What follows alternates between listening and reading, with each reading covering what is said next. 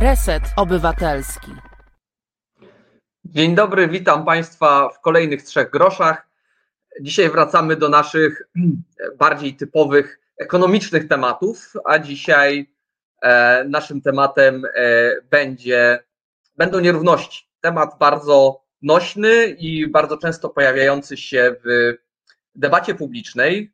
Oczywiście ostatnio przysłonięty takimi tematami jak koronawirus na przykład, tym niemniej wracający dość często do tej rozmowy, chociażby w przypadku Polskiego Ładu i zmian w opodatkowaniu jego progresywności. Choć my dzisiaj o podatkach pewnie będziemy rozmawiali trochę mniej. Jeśli chodzi o rozmowę o nierównościach, to dość istotną kwestią jest stwierdzenie, o jakich nierównościach mówimy i na jakim obszarze. Najczęściej rozmowa dotyczy nierówności dochodowych, czyli ile kto zarabia, i o tym na tym będziemy się koncentrować, ale warto też wspomnieć o nierównościach majątkowych, czyli ile kto posiada. Wydawać by się mogło, że to powinny być rzeczy do siebie zbliżone i, i, i często do pewnego stopnia są, ale bynajmniej nie zawsze. Ja bym chciał zacząć rozmowę o nierównościach w kategoriach światowych najpierw. I tu poprosiłbym najpierw o obrazek numer jeden, jeśli mogę prosić, który pokazuje, jak zmieniały się dochody ludzi. Wyobraźcie sobie Państwo, że od lewej mamy poustawianych ludzi najbiedniejszych, a z samej strony prawej mamy ludzi najbogatszych. I jak ich dochody się zmieniły. Proszę Państwa, ten obrazek jest nazywany czasem obrazkiem słonia, dlatego że rzeczywiście, jakby na niego popatrzeć, to troszkę takiego słonia przypomina. I co my tutaj widzimy? No, widzimy, że praktycznie wszystkim ludziom dość mocno się w ostatnich dekadach poprawiło, ale oczywiście ta poprawa jest dalece nierówna. E, najmniej poprawiło się grupie, o której powiem za chwilę, ale jak widzimy, tym całkiem najbiedniejszym ludziom poprawiło się dość niewiele. To są ludzie, którzy są zupełnie, mają najniższe dochody. One wzrosły o 20%, to nie mało, ale jednak mniej niż, znacząco mniej niż średnia. Natomiast osoby biedne z punktu widzenia całego świata, no ich dochody wzrosły niepomiernie. Tak? To, są, to są wzrosty rzędu nawet 80%. Po czym następuje załamanie? Dla grupy ludzi bogatych. Tak? Bogate grupy skorzystały na tym wzroście w ostatnich latach mało. Niektóre wręcz można powiedzieć, że nie skorzystały nic, albo wręcz ich dochody leciuteńko spadły. Tu wyjątkiem oczywiście są super bogaci, których dochody znowu wzrosły bardzo mocno.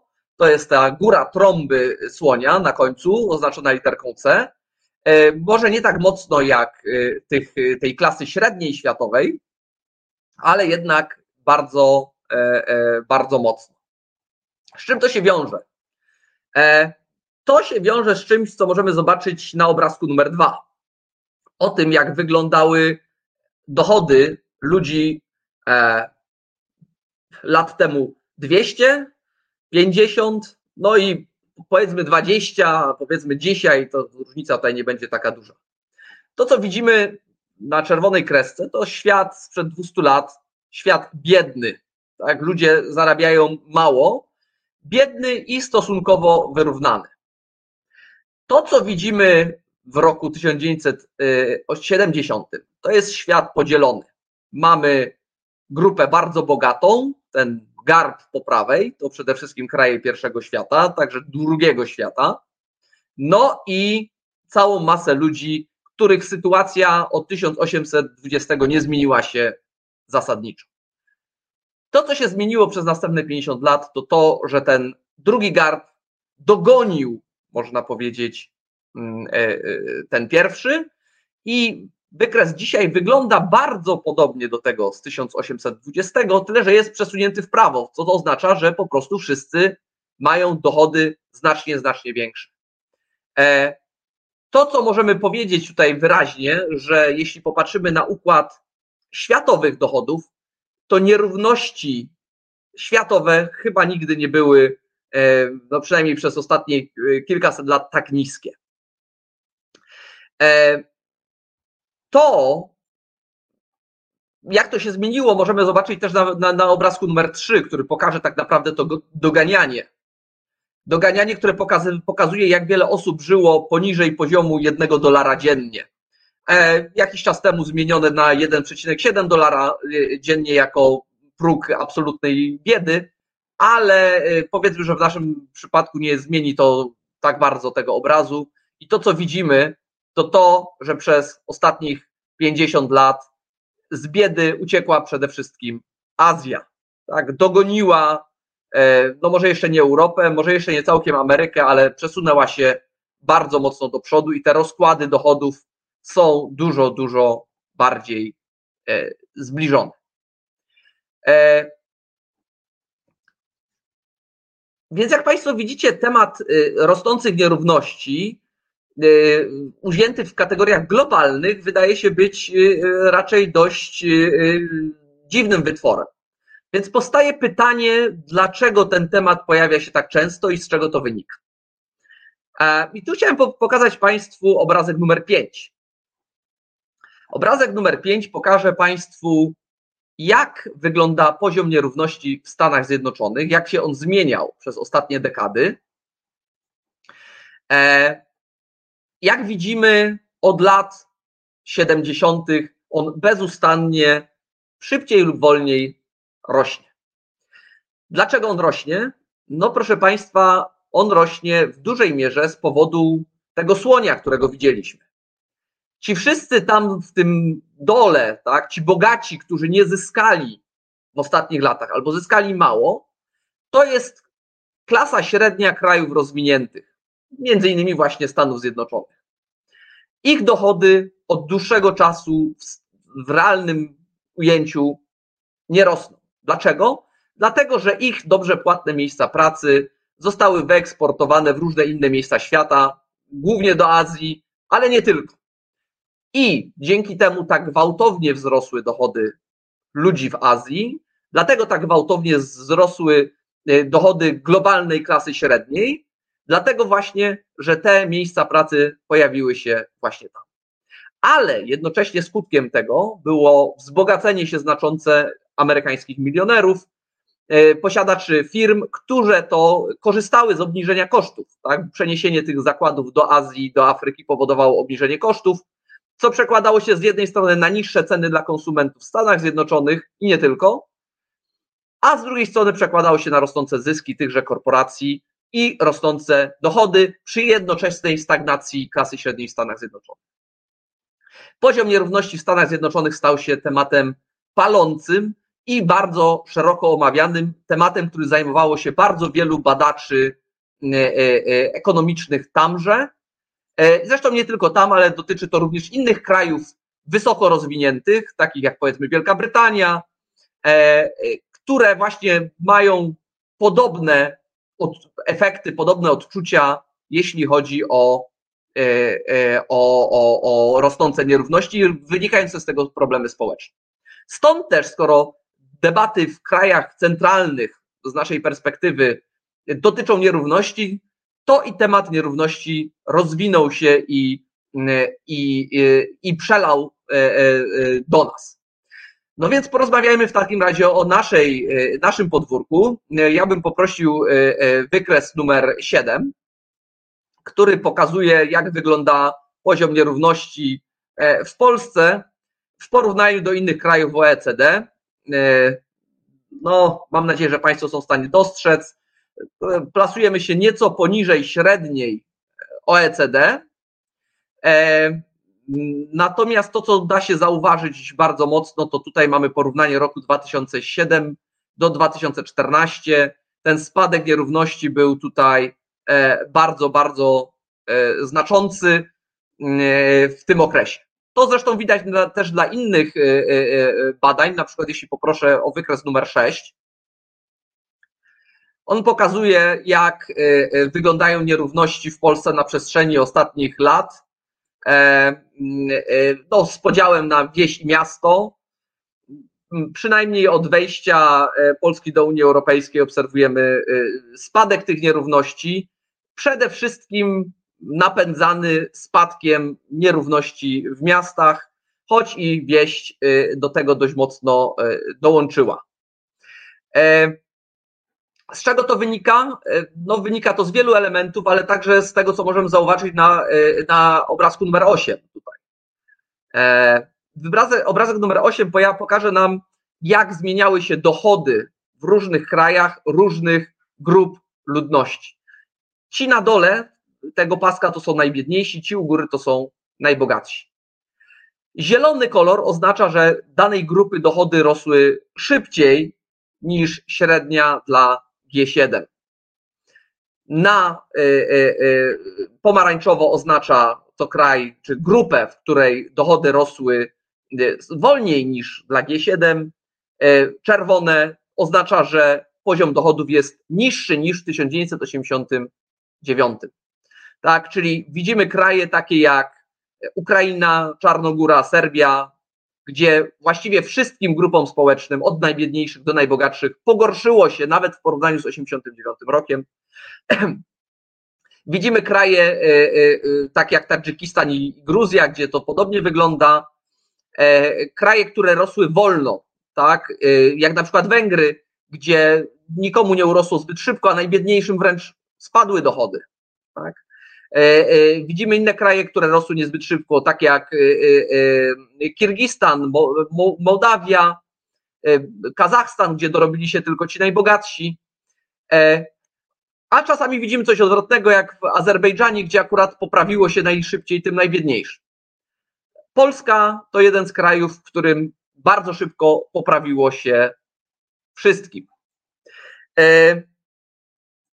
Mm, proszę Państwa, e, e, mm, to, co chciałem jeszcze Państwu pokazać, to to, że e, na rozmowę o nierównościach w dużej mierze ma wpływ nie tylko same nierówności, ale też debata, o jakiej rozmawiamy.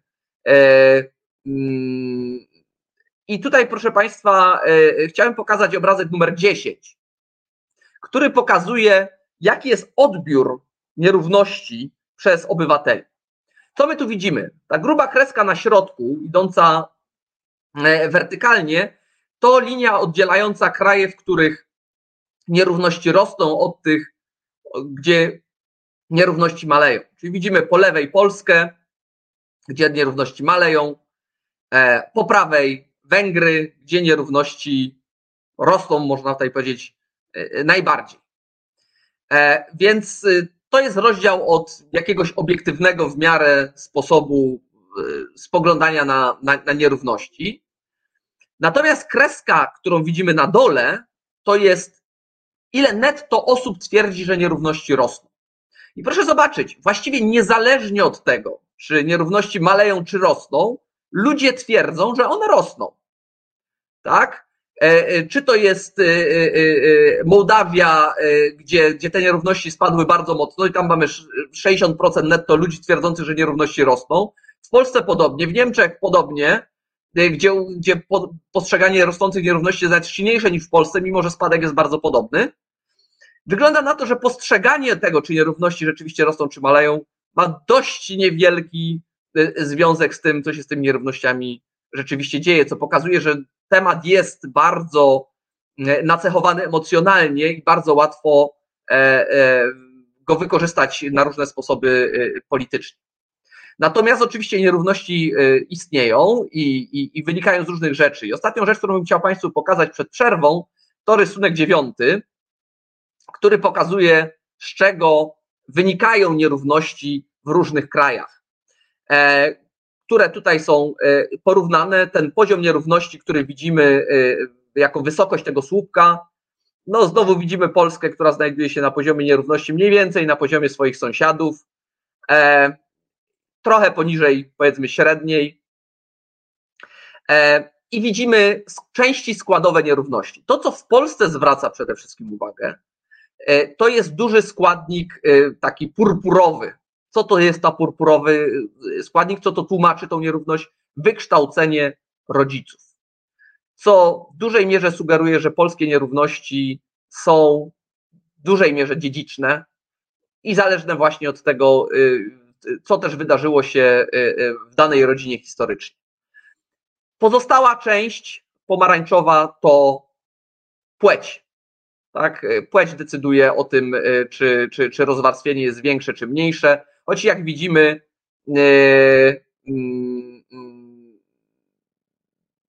no jest to jakiś tam element składowy, choć stosunkowo niewielki. E, podstawowo pozostała taka niewielka e, e, niebieski element to jest wytłumaczenie na podstawie tego, czy rodzic był członkiem partii komunistycznej, czy innymi słowy, na ile nomenklatura mogła się tutaj właszczyć, widzieć, widać u nas wyraźnie w naszej części Europy, że to nie ma zbyt wielkiego znaczenia w przeciwieństwie do niektórych krajów takich jak, jak Gruzja, czy Kazachstan, tak, gdzie, gdzie, gdzie to uwłaszczenie było dużo większe, albo Rumunia na przykład też. E, pokazuje to niezwykłą istotność e, e, też edukacji i możliwości dostępu do edukacji w redukowaniu nierówności w, w Polsce, ale nie tylko w Polsce, prawdopodobnie też w, w, w wielu innych miejscach. Co ciekawe, w Polsce wpływ na poziom nierówności ma praktycznie znikomy miejsce urodzenia, to znaczy, czy urodziliśmy się w mieście e, czy na wsi. Proszę Państwa, o więcej o nierównościach w Polsce, o ich mierzeniu, o tym, e, czy są dobre, czy złe, albo do jakiego, w jakim zakresie są dobre albo złe, porozmawiamy sobie już za chwilę po przerwie z panem Pawłem Bukowskim e, z London School of Economics. A tymczasem zapraszam na przerwę. Znudzeni mainstreamowymi newsami? Czas na reset obywatelski, zaangażowane dziennikarstwo. Dzień dobry. A czemu tak nie porówno? O, zmniejszyły nam się nierówności na ekranie. Dzień dobry Państwu. E, dzień dobry. Ja, ja cieszę się, że mam badacza nierówności na pokładzie, bo mnie męczy od długiego czasu pewne pytanie, e, które nikt mi nie jest w stanie odpowiedzieć, no to kto inny mi odpowie, jak nie badacz nierówności. E, ja jestem w stanie sobie zupełnie swobodnie wyobrazić, że świat, w którym jedna osoba ma wszystko, a reszta nie ma nic, jest bardzo złym światem. Jestem sobie w stanie też wyobrazić, że świat, w którym wszyscy mają dokładnie porówno, też pewnie nie jest najlepszym się ze światów.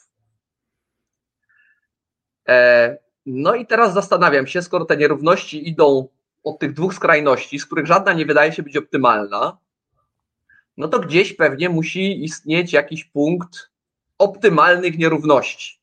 Tak? Czyli takich, które są z jednej strony nie za duże, tak żeby y, no, społeczeństwo mogło sprawnie funkcjonować, a z drugiej strony też nie za małe, żeby nie zabiło, nie wiem, inicjatywy, y, konkurencji, innowacyjności i tak dalej, i tak dalej. Czy, czy, czy istnieją takie estymaty, ile tej nierówności powinno być, żeby było dobrze?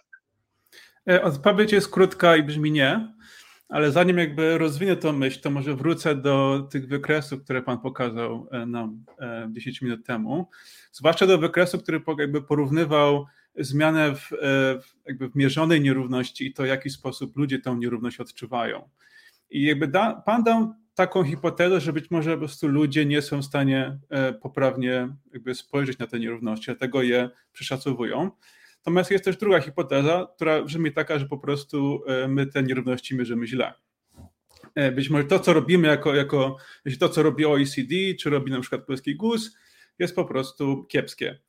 I to, jakby, I to też jakby widać na przykład w tych oszacowaniach nierówności dla Polski, które pokazuje OECD i GUS, które jakby ewidentnie pokazują dość niski poziom nierówności i dość, e, i dość w sumie spadek tych nierówności od ostatnich 15 lat. I teraz czemu te, te miary są złe? Czemu one są nieprawdziwe? To wynika z prostej rzeczy. One bazują na próbach losowych ludzi. Czyli na przykład to wygląda tak, że losu, losuje sobie 5 tysięcy gospodarstw, i, idzie do ich drzwi, puka i pyta się, ile pani pan zarabia. Ok? Jakby wszystko spoko. Ta metoda jest świetna do mierzenia na przykład poziomu bezrobocia, do mierzenia na przykład e, jakichś pewnych postaw społeczeństwa, ale ona jest bardzo kiepska do mierzenia nierówności. Dlaczego? Wyobraźmy sobie, że mamy takie królestwo, gdzie mamy jednego króla, który ma wszystko, a, re, a reszta społeczeństwa jest biedna i nie ma nic. Jeżeli nam się uda tego króla złapać do próby, co, na co mamy bardzo małe szanse, to wtedy dostaniemy, jeżeli mamy tego króla w próbie, to wtedy dostaniemy sensowny obraz nierówności w naszym kraju. Będzie jeden, jedna osoba ze wszystkim, a reszta będzie miała prawie nic, ale porówno, tak? Ale prawdopodobnie tego króla nie złapiemy i w tym momencie dostaniemy obraz kompletnych równości, gdzie mamy wszyscy z takim samym dochodem, okay? Czyli jakby to pokazuje, że sondaże same w sobie nie są w stanie jakby wyłapać prawdziwej skali nierówności w kraju. I dlatego to, co jakby robi, to, co robiłem ja w swoich badaniach, ale też badacze z, z wielu innych krajów przez ostatnie 7 lat, to właśnie e, próba ulepszenia tych danych, tak żeby w lepszy sposób wyłapywały dochody najbogatszych. I w skrócie chodzi, chodzi o to, żeby dodać dane podatkowe które mają taką zaletę, że jakby łapią wszystkich bogatych, a nie tylko jakąś jego, ich losową podgrupę. Jeżeli to zrobimy, to się okaże, że nierówności w Polsce należą do jednego z najwyższych w Europie. Mamy poziom nierówności wyższy niż w Niemczech czy Wielkiej Brytanii. E, jednocześnie one rosły bardzo silnie po roku 2004 i też rosną od 2013. Także w pewnym sensie to, co Pan pokazał 10 minut temu, jest, jest w pewnym sensie kompletną, e, kompletną nieprawdą. E, I być Ale może ja mam pytanie odnośnie danych podatkowych, bo dane podatkowe mają też swoje wady, prawda? Z jednej strony ja wątpię, żeby najbogatsi ludzie w Polsce płacili w Polsce podatki. Tak, i w tym sensie jakby one ciągle zaniżają trochę te nierówności. Czyli prawdopodobnie Z drugiej strony jestem przekonany, że dolna część tychże danych podatkowych nie oddaje prawdziwych dochodów. Tak, no tam to, się znajduje szara strefa, to, tam się znajdują różne inne rzeczy. Dlatego to, co się robi, to jest to, że się używa sondaży do mierzenia tego, jaki dochód mają osoby biedne i średnio zamożne. I do tego się dodaje dane podatkowe, żeby one lepiej wyłapały tych najbogatszych. Czyli my łączymy jakby zaletę jednego, jednego, jednego źródła danych, czyli sondaży, jakby z zaletami drugi, drugiego źródła danych, czyli z tą jakby danych podatkowych, które nam mówią znacznie lepiej o, tych, o, tych, tych, o tym królu, tak? o, tych, o tych milionerach w społeczeństwie o czym nam nie mówią sondaże. I we wszystkich tych krajach, gdzie e, pojawiają się malejące nierówności, e, e, obserwujemy rosnące nierówności w związku z tym? To zależy od kraju oczywiście, zależy od skali tego. Tutaj dam przykład Polski, gdzie są dramatyczne różnice między tymi danymi oficjalnymi GUS-u, a tym, co tak naprawdę wiemy z lepszych danych. Natomiast jakby zazwyczaj jakby to, co widać, to to, że te poziomy nierówności są bardzo niedoszacowane wśród jakby sondaży. Dam kolejny przykład. Na przykład, jeżeli wziąłby Pan taki sondaż, którego używa GUS czy OECD, tak zwany EU to jest taki konkretny sondaż, i policzyłby Pan, jaki, e, jaki mają łączny dochód z działalności gospodarczej Polacy, dostanie Pan sumę kilkakrotnie niższą niż to, co mamy, wiemy z raportów, e, z, z rachunków narodowych, czy to, co nam wiemy z danych PKB. Czyli po prostu mamy gigantyczną jakby lukę w dochodzie, jakby jeżeli, jeżeli tylko i wyłącznie bazujemy na tych danych sondażowych. I też jakby, i też jakby to same też jakby organizacje to zauważyły w tym momencie na przykład brytyjski ONS, czyli jakby odpowiednik GUS-u, zaczął w tym momencie też używać tej nowej metodologii do mierzenia nierówności. E, no a wracając teraz, y, zakładając, że y, nam nierówności rosną, to teraz pytanie, czy dobrze, że nam rosną, czy źle, że nam rosną, wracając do mojego oryginalnego pytania. To znaczy, czy my się zbliżamy do optimum, czy oddalamy od optimum i jak to określić? I dobra, czyli wracając do pytania, jakby czy jest optymalny poziom nierówności? Jakby tutaj odpowiedź jest prosta, jest, to znaczy nie. Jakby i dlaczego? Bo tak naprawdę jakby to, co nam chodzi w tym wszystkim, to tak naprawdę nam chodzi o nierówność szans.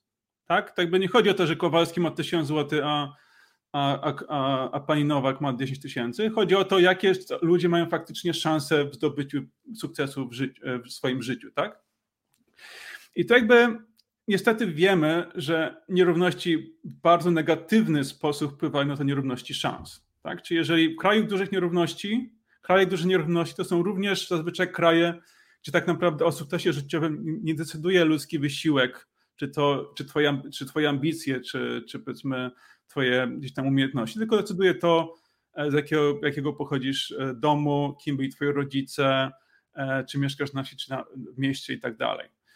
I teraz, to jest kwestia mobilności społecznej, prawda? Bo ja sobie tak, przypominam, jest... słabo bo słabo, czasy PRL-u, tak, gdzie równość była dużo większa, a równość szans w sumie też była dość podobna, bo te szanse były marne, krótko rzecz ujmując.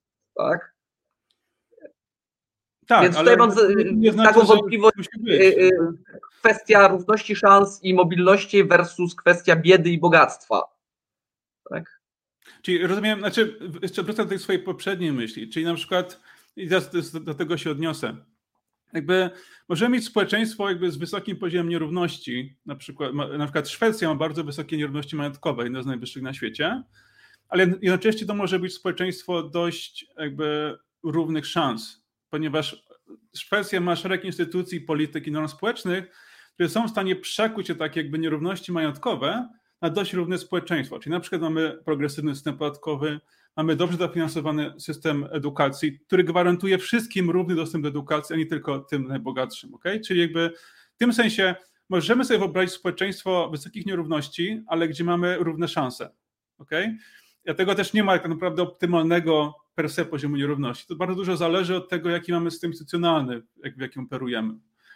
I też jakby to też zależy troszeczkę od społeczeństwa. Jakby pytanie, jakby pytanie, czy chcemy żyć w społeczeństwie, w którym jakby sukces zależy od ciebie, czy raczej zależy od tego, gdzie się ktoś urodził, tak? Jakby odpowiedź na to pytanie jakby należy do społeczeństwa. Jeżeli chcemy żyć w społeczeństwie, gdzie jakby to liczy się to, gdzie, gdzie ktoś się urodził, no to jakby okej, okay, to wtedy optymalny to może być, może nie chcemy mieć tej równości szans. Jeżeli chcemy żyć w innym społeczeństwie, no to jakby, to wtedy będziemy iść drugą stronę. Czyli jakby w tym sensie jakby jest to też trochę pytanie etyczne. Jakby kto w jakim społeczeństwie chce żyć i tutaj jakby ludzie mogą mieć różne poglądy, um, i tak by Ale chyba niewiele osób, by, niewiele osób by protestowało przeciwko równości szans, prawda? To jest, że tak powiem, koncepcja bardzo e, e, e, bliska wszystkim prawiem, wydaje mi się.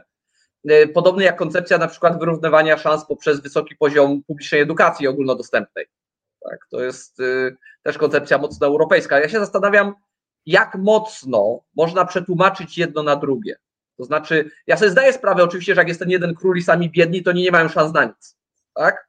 No ale teraz jeśli rozmawiamy o poziom nierówności, nie wiem, różnica między Polską a Węgrami, tak? Jakaś tam jest, nie jakaś wybitnie duża, ale jedna, jeden kraj ma większy, drugi kraj ma mniejszy. Czy to można powiedzieć w takim razie, że w kraju, gdzie mamy więcej, y, y, nierów, znaczy mniej nierówności, to tam są szanse równiejsze, czy, czy da się to jakoś prze, prze, przeliczyć? To zależy wszystko jakby od instytucji, tak? Czy jakby możemy mieć społeczeństwo, w którym, jak już wspomniałem, w którym nierówności są wysokie, ale mamy jakby to, co powiedzmy trafia do ludzi, takim jakby powiedzmy pierwotnym, czyli to, co jakby ludzie dostają z pracy, jakby jest, mamy duże nierówności w tym wymiarze, tak? Ale potem przychodzi państwo i mówi, dobra, jesteś bogaty, to dorzuć się do, do, do, do skarbonki, jesteś biedny, trochę ci coś do, do, dodamy, stwórzmy system edukacji, który daje wszystkim jakby takie same szanse. Jakby jest tym sensie ciężko jest powiedzieć, w jakim stopniu różnica między Polską a Węgrami przykłada się do nierówności szans, bo to jakby zależy też od systemów edukacji, systemów podatkowych i opieki społecznej w tych dwóch krajach. Więc jakby to nie są, jakby nie ma, nie ma na to prostych odpowiedzi.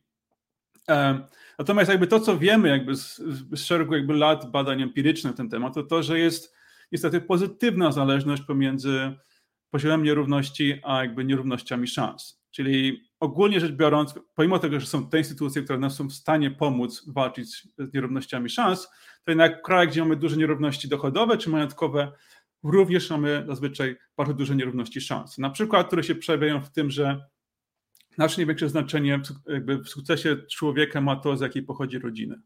To jest tak zwana słynna krzywa Gatsby'ego, która właśnie to pokazuje, że jak ułożymy kraje na jednej osi po tym, jak bardzo są nierówne, jeżeli chodzi o dochód czy majątek, a dru na drugiej osi sobie ułożymy, jak kraje są nierówne, jeżeli chodzi o szanse, to one tak się układają w takiej prostej, rosnącej linii. Czyli im więcej nierówności e, dochodowych, tym mniej równe są szanse. Znaczy, te, te, taka zależność jakby wydaje się logiczna, krótko rzecz ujmując. To nie jest jakaś rzecz, która, e, która e, się kłóci. Zastanawiam się. Znaczy, jedna rzecz, która mi brakuje, a która mi się bardzo podoba w tym, co Pan mówi, to jest, jeśli ja, jeśli ja słyszę w sferze publicznej rozmowę o nierównościach, to ja słyszę tylko komunikat: są nierówności, trzeba je zmniejszyć. Podatkujmy bogatych. Kropka. Mhm. Y, brakuje mi pytania, a właściwie dlaczego mamy opodatkować tych bogatych, co to da i co z tym zrobić? Bo to wygląda na to, że większość osób zajmujących się nierównościami w sprawie publicznej, ja nie mówię o naukowcach w tym momencie, y, y, wydaje się chcieć obniżać nierówności dla obniżania nierówności. jako cel ostateczny tego wszystkiego, co wydaje się być trochę bezprzedmiotową dyskusją. Czy, czy nie brakuje tu takiego wkładu właśnie pod tytułem dlaczego i po co to robić?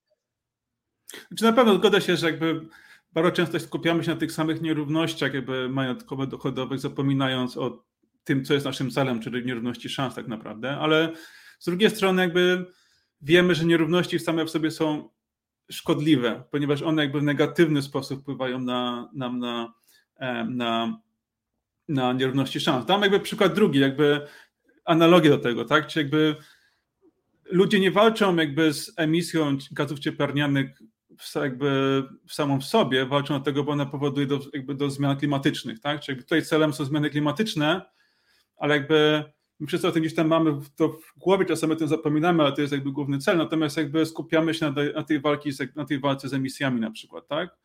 Czyli jakby podobnie z nierównościami, jakby nierówności są takim pierwszym jakby linią frontu, na której działamy, natomiast jakby tym głównym celem są te nierówności szans, tak? I jakby oczywiście jakby jest wiele narzędzi, za, za pomocą których możemy zarówno jakby i przepraszam, jeszcze, jeszcze jedna myśl tutaj, jedną, jedną myśl dorzucę, jakby to jest, też, to jest też tak, żeby te nierówności dochodowe czy majątkowe nam generują nierówności szans, a też z drugiej strony te nierówności jakby szans same potem siebie generują nierówności dochodowe majątkowe, tak? Czy jeżeli ja się wychowałem w bogatej rodzinie, miałem dostęp do, do wielu powiedzmy przywilejów, to w tym momencie sam, prawdopodobnie sam będę bogaty i potem tak samo będą moje dzieci prawdopodobnie bogatsze. Okay? Czyli jakby to jest tak, że jedno rodzi drugie. Nierówność szans rodzi nierówności majątkowe, dochodowe, i nierówności dochodowe majątkowe też rodzą nierówności szans. Jakby to jest takie troszeczkę błędne koło, które czasami ciężko zatrzymać, dlatego jest tak są sprzężone te dwie rzeczy. Um, I teraz jakby wracając do pytania, jak z tym walczyć. Oczywiście jakby system podatkowy jest ciągle jednym z głównych narzędzi do walki z nierównościami zarówno dochodowymi, jak i nierównościami szans. Zwłaszcza w Polsce, gdzie ten system podatkowy jest degresywny, czyli w mniejszym stopniu obciąża ludzi najbogatszych niż najbiedniejszych. Natomiast jest też szereg to innych. To nieprawda. Akurat jest prawda, że pan spojrzy na, na dane, jakby proporcjonalnie osoby biedniejsze dorzucają się więcej niż, niż, niż osoby najbogatsze. Znaczy, jeśli tylko się pomyli składki z podatkami.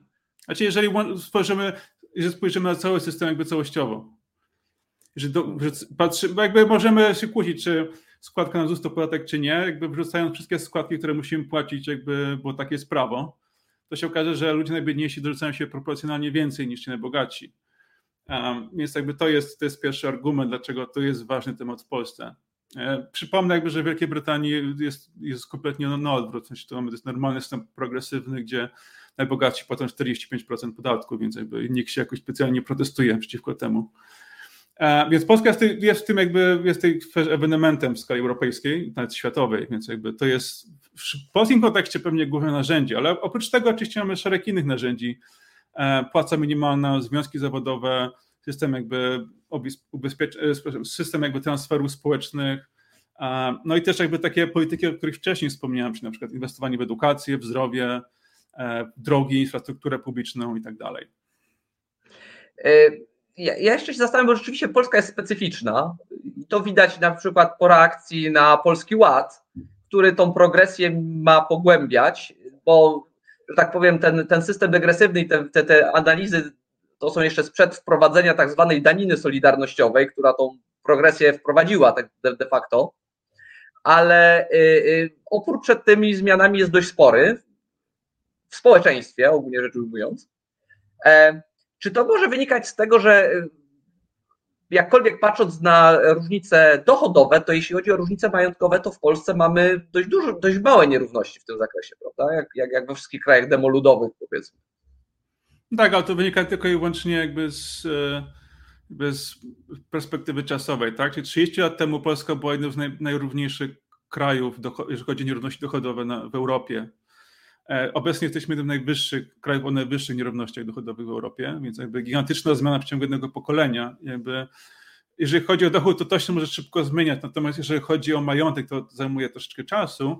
Ale trzeba pamiętać o tym, że majątek to jest tak naprawdę skumulowany przeszły dochód. Czyli jeżeli mamy teraz duże nierówności dochodowe, to będziemy mieli w przyszłości duże nierówności majątkowe. To jest tylko i wyłącznie kwestia czasu. No to, to, to, to, czym Pan mówi, to prawdopodobnie jest element tego, o czym ja mówiłem. Znaczy, Polska, będąca krajem o najniższych różnicach dochodowych, to nie był stan optymalny dla Polski prawdopodobnie i ten wzrost nierówności raczej był spodziewany, oczekiwany i raczej pozytywny niż, niż negatywny. E, pytanie, w którym miejscu, to jest to, co cały czas mnie frapuje, tak? W którym miejscu to się powinno zatrzymać, żeby to był ten najlepszy moment, e, e, który, który jest możliwy. Znaczy, tak, tak, tak się wtrącę, bo jakby pan sugeruje, że istnieje taki troszeczkę jakby, jak się po angielsku mówi, trade-off, tak? Czyli jakby z jednej strony mamy wzrost gospodarczy, ale kosztem nierówności społecznych, nierówności dochodowych. Jakby I z jednej strony wybieramy takie społeczeństwo jakby dynamiczne, silne, które się rozwija, ale niestety kosztem jakby tego, że się też rozwarstwia. A z drugiej strony możemy mieć społeczeństwo takie powolne, ospałe, ale powiedzmy bardziej równe. I jakby to niestety się nie, jakby na to nie ma żadnych dowodów empirycznych, że tak jest. E, zazwyczaj to, co widzimy, to e, na przykład porównamy Polskę z Rosją e, po 89. Nierówności w Rosji wzrosły znacznie więcej niż w Polsce, a wzrost był znacznie niższy niż w Polsce. E, możemy też tak Ale to są kraje o różnym modelu gospodarczym zupełnie, prawda? To chyba trudno jest tutaj porównywać no, to. Nawet e, porównać, porównajmy Stany Zjednoczone. Jakby spójrzmy na lata 50., 60., 70. To jest okres jednego z najsilniejszych wzrostów e, gospodarczych w historii USA. Lądowanie na Księżycu, gigantyczny progres. Jednocześnie jest to, jest to okres spadających nierówności. Jest w tamtych czasach w USA e, bogaci byli opodatkowani rzędu 90%. To było jakby skrajnie Tylko, że myślę, że porównanie w szeregu czasowym może być pewien problem. Natomiast porównajmy teraz jakby USA po latach 70. czy 90.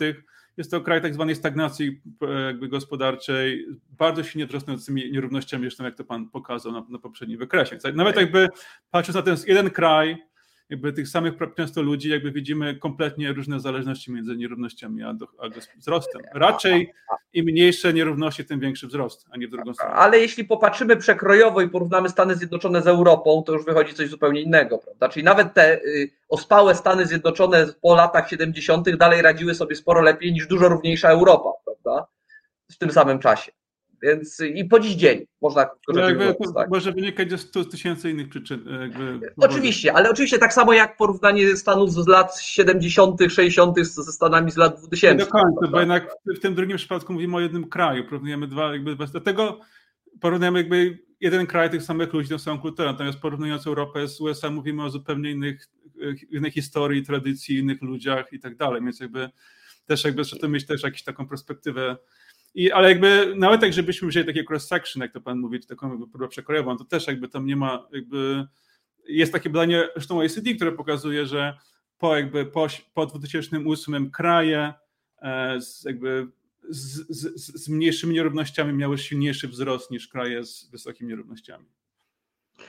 E, I, jest to niewątpliwie temat ciekawy. Znaczy, y, we mnie przynajmniej istnieje dość silna, e, dość silna intuicja, że e, podejście pod tytułem czy się stoi, czy się leży, 2000 się należy, no nie, nie będzie wpływać zbyt motywująco do ciężkiej pracy e, i tak dalej, i tak dalej. Tak? Czyli ten, ten element zachęty do tej pracy musi być. Ja się zgadzam, że chyba dość istotnym elementem dyskusji o nierównościach jest to, z czego te nierówności wynikają. Tak? Bo jeśli weźmiemy Rosję, wracając do, do, do Rosji, gdzie nierówności są olbrzymie, wynikające z tego, że grupa wąska ludzi dokonała przejęcia aktywów państwowych i się na nich uwłaszczyła, i w tym momencie mamy gigantyczne nierówności, versus y, nierówności wynikające w Stanach Zjednoczonych często z jakichś, nie wiem, firm technologicznych, które się postawiło, tak, y, y, czy różnego innego rodzaju przedsiębiorczości, to są inne nierówności, tak naprawdę, prawda? Odpowiedź jest tak, nie. Znaczy, tak by to zależy i nie zależy. Dlaczego? Ja odpowiem na pytanie, dlaczego nie zależy. E, ponieważ nierówności same w sobie, nieważne tego skąd się biorą, e, są balastem dla wzrostu gospodarczego. I dlaczego tak jest? Jeden argument jest taki, że nierówności zabijają innowacyjność w społeczeństwie. Na to są na przykład badania w USA, które pokazują, że osoby, które e, jakby, weźmy sobie dwie osoby, które mają dokładnie taki sam jakby poziom na wynik na, jakby na teście gimnazjalnym czy na jakichś innych testach inteligencji. Jedna osoba pochodzi z bogatej rodziny, druga pochodzi z biednej rodziny. E, ta osoba z bogatej rodziny ma znacznie większe szanse, żeby zostać innowatorem niż ta druga osoba. Czyli innymi słowy, jakby tak wnioskują autorzy tych badań, jakby USA traci wiele jakby Einsteinów i Marii Curie Skłodowskich jakby z biednych rodzin, ponieważ nie daje im szans, żeby zostać, żeby realizować swoje talenty. Więc jakby to jest, to jest długokresowy koszt jakby nierówności. Oczywiście też argument, który Pan przytoczył o tym, że okej, okay, nierówności też mogą powiedzmy generować nagrodę z wynalazków, tak? Czyli ja powiedzmy jestem takim jakby, nie wiem, e, e, jakimś tam Smithem i sobie myślę, ok, chcę być jak Elon Musk, chcę tyle zarabiać, więc będę jakby, jakby walczyć o to, będę jakby się starać. Niestety jakby na to też za bardzo nie ma jakby dowodów empirycznych, raczej z tego, co to badanie na temat USA pokazuje to, że mniejsze znaczenie ma jakby to, jak jest, jak ta nagroda, raczej ma większe znaczenie, skąd się człowiek pochodzi. Czyli co z tego, że mamy tą wysoką nagrodę, skoro odcinamy brzesę, rzesze jakby, jakby talentów z biedniejszych rodzin. I też tak naprawdę ten argument jakby nie tłumaczy, dlaczego mamy mieć wysokie nierówności, tak? Czy ten Elon Musk musi mieć miliardy, żeby, żeby mnie przekonać do większego wysiłku, czy raczej e, jakby, czy wystarczy, jak będziemy mieć miliony. I to jest jakby... Nie, nie, ale to, to, to, mam wrażenie, że w Pana argumencie dwie są, są, znaczy o różnych nierównościach rozmawiamy, tak? Ja, ja mówiłem o nierównościach dochodowych jako motywatorze, a Pan chyba mówił o nierówności szans jako utracie jako utracie tych y, Einsteinów, Marii Skłodowskich-Curie. Ja się oczywiście zgadzam z tym argumentem w zupełności. Tak, tak to, to, że, jakby, że jedno wynika z drugich. Jakby nie, nie da się jakby, jak już, jak już mówiłem, te dwie rzeczy są, są bardzo sprzężone, więc jakby nierówności dochodowe Chyba, nam nierówność szans. Chyba, że mamy system jak w Szwecji, ale takiego systemu nie mamy w USA czy w innych krajach, więc y, nie. one są bardzo są sprężone, więc nie, nie, oczywiście, że w Stanach Zjednoczonych tych, te, tego systemu jak w Szwecji nie mamy i, e, i na pewno e, w związku z tym bardzo wiele talentu Stany Zjednoczone z tego powodu tracą, to nie ulega żadnej wątpliwości, a jednak wygrywają w tym globalnym wyścigu mimo wszystko z Europą, co też jest dość zaskakujące. I podejrzewam, że ma wiele elementów tutaj znowu na to wpływa nie tylko nierówności no tak, na pewno, albo nawet nie głównie nierówność i zupełnie się zgadzam, że Elon Musk nie musi być taki bogaty, żeby motywować kolejnych osób do do sukcesu. Tutaj rozmawiamy o zupełnie innych y, kategoriach tak naprawdę. Tak, i to, o tym mogę dać kolejne dwa przykłady, mówiąc o tym, że mimo wszystko USA dzisiaj są gdzieś tam w znacznie gorszej pozycji niż były w latach 60., gdzie były znacznie bardziej równe. I też mogę porównać USA do Brazylii czy do, czy do Rosji, gdzie mamy jeszcze większy poziom nierówności, a te jednak kraje są znacznie biedniejsze i mniej innowacyjne. Tak? Czyli jakby można sobie porównywać USA z Europą, ale też można sobie porównać USA z Rosją, czy z Brazylią, czy, czy Wenezuelą. Jakby dostaniemy zupełnie inne wnioski. Tego to jest, jakby dlatego bym nie szedł w, to, w tym kierunku. Dlatego raczej poszedł jakby w logiczne argumenty, czemu nierówności jakby mogą sprzyjać wzrostowi, a kiedy mogą mu też szkodzić, tak? I tak jakby dałem jeden przykład tego, jakby czemu nierówności mogą szkodzić wzrostowi, ponieważ jakby niszczą nam nierówności szans, ale też są jakby nierówności i jakby są też argumenty skupiające się na przykład na, na polityce, tak? Czyli na przykład dał Pan wcześniej, mówił Pan o tym, że w USA od praktycznie 40 lat taka płaca typowego Amerykanina się nie zmieniła. Tak, jakby taki realna płaca typowego e, amerykańskiego blue collar worker od 50 lat stoi w miejscu. I teraz pytanie, czy taki typowy amerykański e, pracownik, znaczy po co miałby głosować na jakikolwiek polityka, który by obiecywał wzrost gospodarczy? Od 50 lat ta osoba nie dostała nic ze wzrostu gospodarczego, to po co on ma głosować na kogokolwiek, kto ten wzrost obieca? Tak? Jakby nam się pojawia jakby problem polityczny, że nagle zaczynają wygrywać politycy, którzy tak naprawdę mają gdzieś ten wzrost gospodarczy, e, bo też w sumie jakby po co mają się nim przejmować. Um, oczywiście też pojawia się Ale problem. Trump taki, że... chyba jest odwrotny tutaj. Słucham? E, przykład Trumpa jest chyba tutaj odwrotny. On tam bardzo mocno stawiał właśnie na ten element wzrostu gospodarczego, wzrostu płac i tak dalej. On bardzo konserwatywny w tym zakresie, prawda? No tak, ale nie, taki... dlatego go ludzie wybrali. E, ale świetnym przykładem jest Brexit na przykład, który jest po prostu samobójstwem ekonomicznym. E, ale z drugiej strony po co jakby, jakby, jakby jeżeli ktoś w ogóle nie dostał nic jakby ze wzrostu Wielkiej Brytanii w ostatnich 20 lat, to po co on ma się przyjmować co go obchodzić nagle PKB Wielkiej Brytanii spadnie o 3%, skoro on będzie mieć poczucie niepodległości, tak? Czy tam czegoś innego. Ale wie, wiemy, że, wiemy, że to działa bardzo asymetrycznie, tak? Te elementy, y, problemy nierówności nam y, w ostatnich czasach na pewno wzrosną, bo kryzysy i spadki e, e, wpływają na nierówności dużo, dużo bardziej niż, y, niż wzrost. Tak? Może ta osoba ze wzrostu nic nie miała, ale niestety z recesji to dostanie po nerkach prawdopodobnie całkiem sporo, prawda? No to zależy, no to zależy od rządu, który przyjdzie. No to jakby ciężko tak twierdzić, tak by, bo też może przyjść rząd, który powiedzmy stwierdzi, dobra, jakby nacjonalizuję przemysł, e, wypłacam gigantyczne jakby, nie wiem, pieniądze osobom biednym. Okej, okay, za tym straci gospodarka, zacznie to firmy, ale jakby pewnie osoba biedna będzie miała lepiej. Zresztą to też widać w przypadku Polski, jeżeli spojrzymy na to, jak różne grupy społeczne, jakby jakiego, jakiego wzrostu gospodarczego doświadczyły różne grupy społeczne w Polsce od 1989, to jeżeli spojrzymy na, na, taką liczbę średnią, to, to na 73%, czyli jakby średnio dochód w Polsce wzrósł 73% między 89 a 15, 2015. I teraz tak, jeżeli spojrzymy na tego milionowego Polaka, to on doświadczył wzrostu rzędu 30%. Jeżeli spojrzymy na osobę, która jest na samym dole, czyli tam powiedzmy w pierwszych 5 percentylach, to, on, to, ta osoba doświadczyła, to, ta grupa doświadczyła spadku około 5-10% dochodu. Czyli oni mają tak naprawdę no gorzej. To przeczy danym, które pokazywałem dzisiaj. No tak, to pytanie teraz. Nie wszystkie. Znaczy, to, to jest jakby pan pokazał jakieś Nie, nie, tam było w podziale na, było w podziale na decyle dochodowe. Ale to jest, pan mówi o, o całym świecie, tak? Mówi o Polsce. Nie, nie, ja mówię o Polsce. Ja mówię o Polsce, gdzie był e, wzrost e, dochodu e, dla każdego decyla. Oczywiście on nam był podzielony pod tytułem szybciej niż G7, wolniej niż G7 i. No tak, i... Ale to, to zależy od w jakim okresie mówiłem. Mówię o okresie od komuny do, do dzisiaj. Ten okres pewnie był, miał mm, mniejszy jakby. I jakby w tym sensie, e, pomijając to, że jak pewnie już pomijając dane, na, na, na jakich był ten wykres robiony, ale jakby i to pokazuje... 89 do 2016, World Bank Database.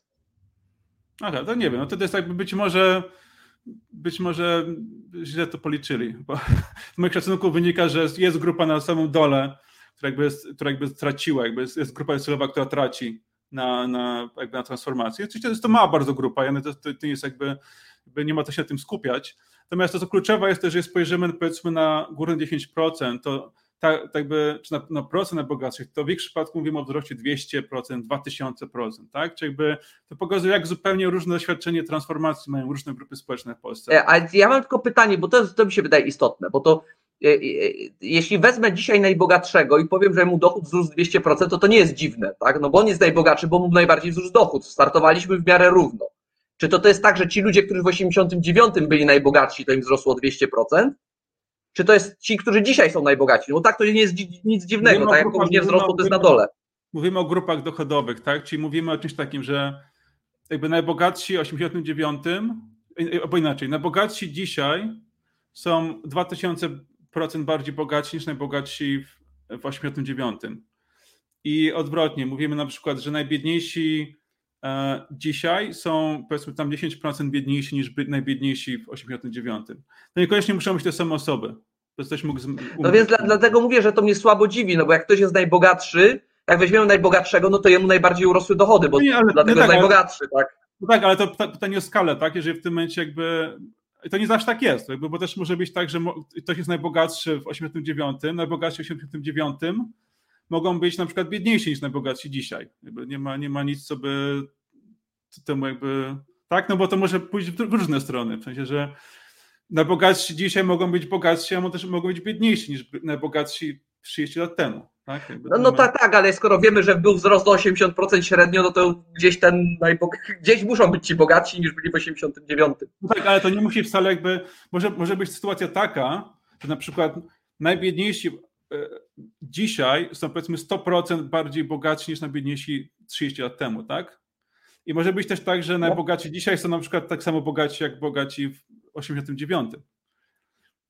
I też będziemy mieli tam wzrost powiedzmy rzędu 70% średni. Eee, no, to by musiały być bardzo chyba cyfry, żeby akurat, żeby samym najbiedniejszym wzrosło i oni ciągle byli najbiedniejsi, to w no, terenu sobie... musielibyśmy straszne mieć rozjazdy, a nie mieliśmy. Możesz sobie, możesz sobie nawet jakby odwrócić kompletnie w drugą stronę. Jakby ten, ten, tak, jakbyś sobie nawet wziął nawet ten, ten, ten tak zwany ten krzywę słonia Branko Milanowicza, jakbyś sobie ją odwrócił w drugą stronę, to byś miał to samo, jakby byś miał, byś miał ten sam średni wzrost.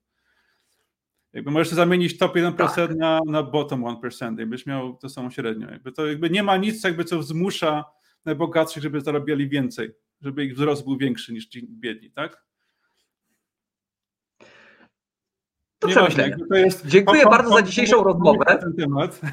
Natomiast tutaj wracając, wracając do clue, chodzi o to, że jakby, że mamy różne grupy społeczne, które doświadczyły zupełnie różnego jakby wzrostu gospodarczego, więc też jakby to grupy, które powiedzmy doświadczyły tego wzrostu mniej, to oczywiście mają mniejsze motywacje, żeby w jakikolwiek sposób ten wzrost promować, tak? Jakby też widać w przypadku Polski tak naprawdę, jakby PiS wygrywa, ponieważ jakby wygrał w 2015 i 2019, ponieważ jakby dał 500 plus, jakby i to był gigantyczny jakby transfer społeczny, który rozwiązał pewien problem, który był w tym kraju.